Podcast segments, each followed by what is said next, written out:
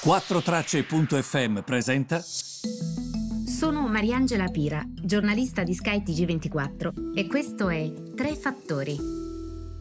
Benvenuti a tutti, benvenuti al podcast Tre Fattori dedicato alla divulgazione delle azioni delle banche centrali. Partiamo dunque dalle decisioni che ha preso Powell. Vi ricordo sempre che sul fronte banche centrali, inflazione e quant'altro trovate sempre tutti i podcast precedenti che fanno proprio il punto sugli strumenti a disposizione delle banche centrali per cercare di calmierare i prezzi. Andiamo avanti e vi parlo di quello che è accaduto in questa settimana. Allora, che cosa è successo?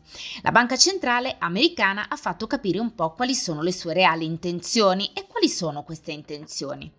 Beh, Powell è stato molto chiaro, nel senso che non ha parlato della tempistica della politica monetaria che avrà, non ha detto quanto rialzerà i tassi, ogni quanto e quanto lo farà quest'anno. Farà tre rialzi, quattro, cinque? Non l'ha detto, però ha fatto capire che la politica della banca centrale sarà aggressiva. Con politica aggressiva intendiamo proprio dire quando la banca centrale alza il costo del denaro.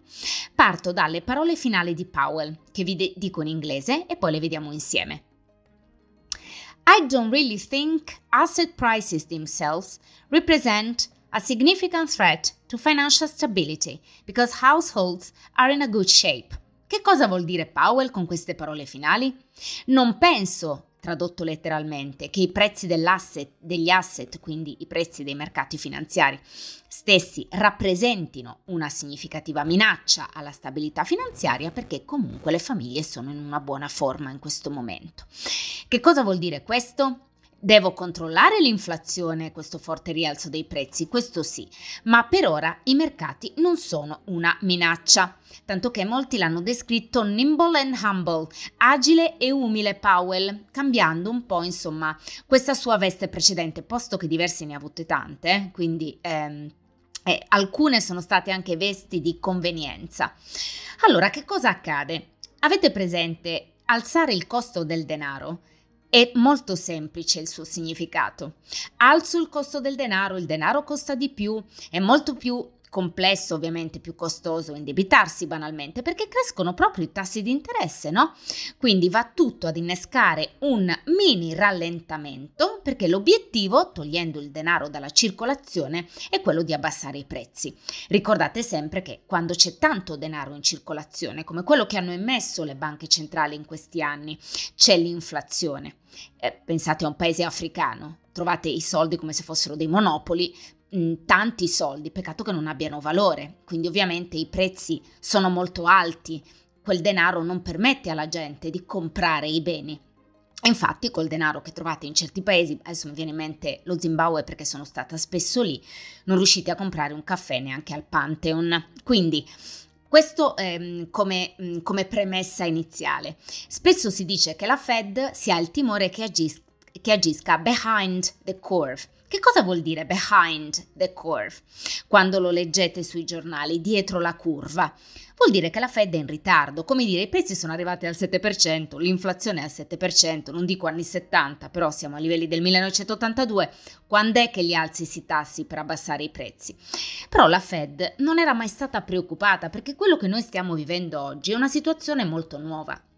Dal 2008 a oggi, quanto denaro?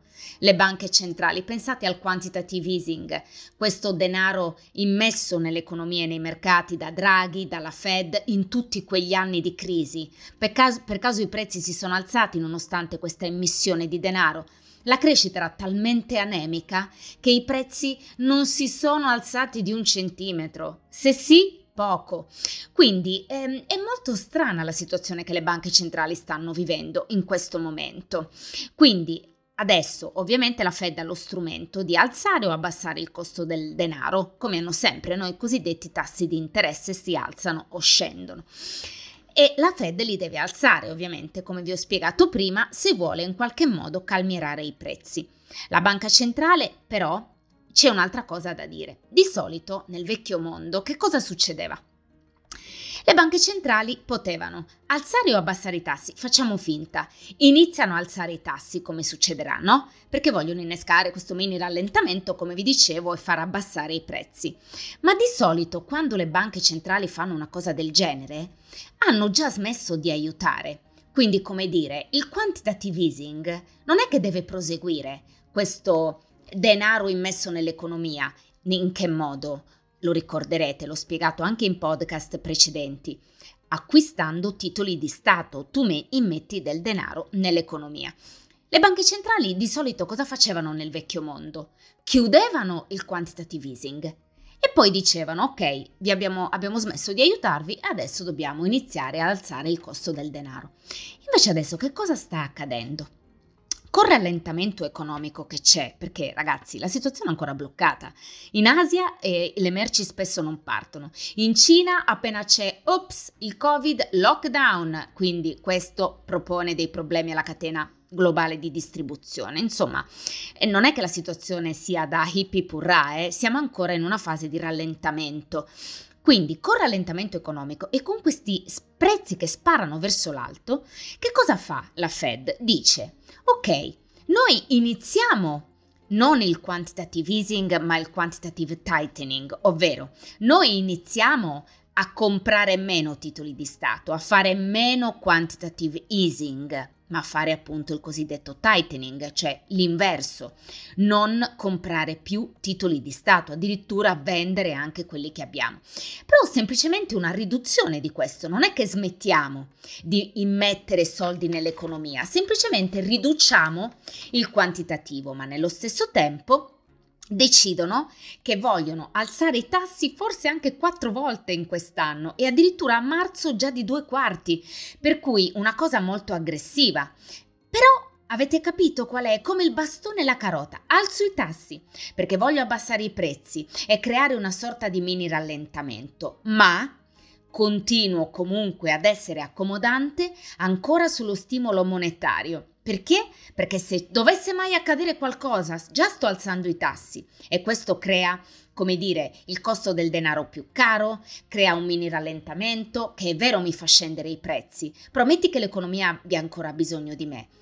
Rimango con l'altra finestra aperta e dico, continuo con lo stimolo all'economia, con il quantitative easing, anche se dall'altra parte, come vi dicevo, alzo i tassi, quindi la Fed fa due cose. Da una parte alza i tassi e quindi eh, mantiene il costo del denaro un po' più alto per combattere questo surriscaldamento dei prezzi ma nello stesso tempo, se hanno la possibilità di acquistare sul mercato, sorreggono ancora l'economia, sorreggono ancora i mercati, sorreggono un'eventuale crisi.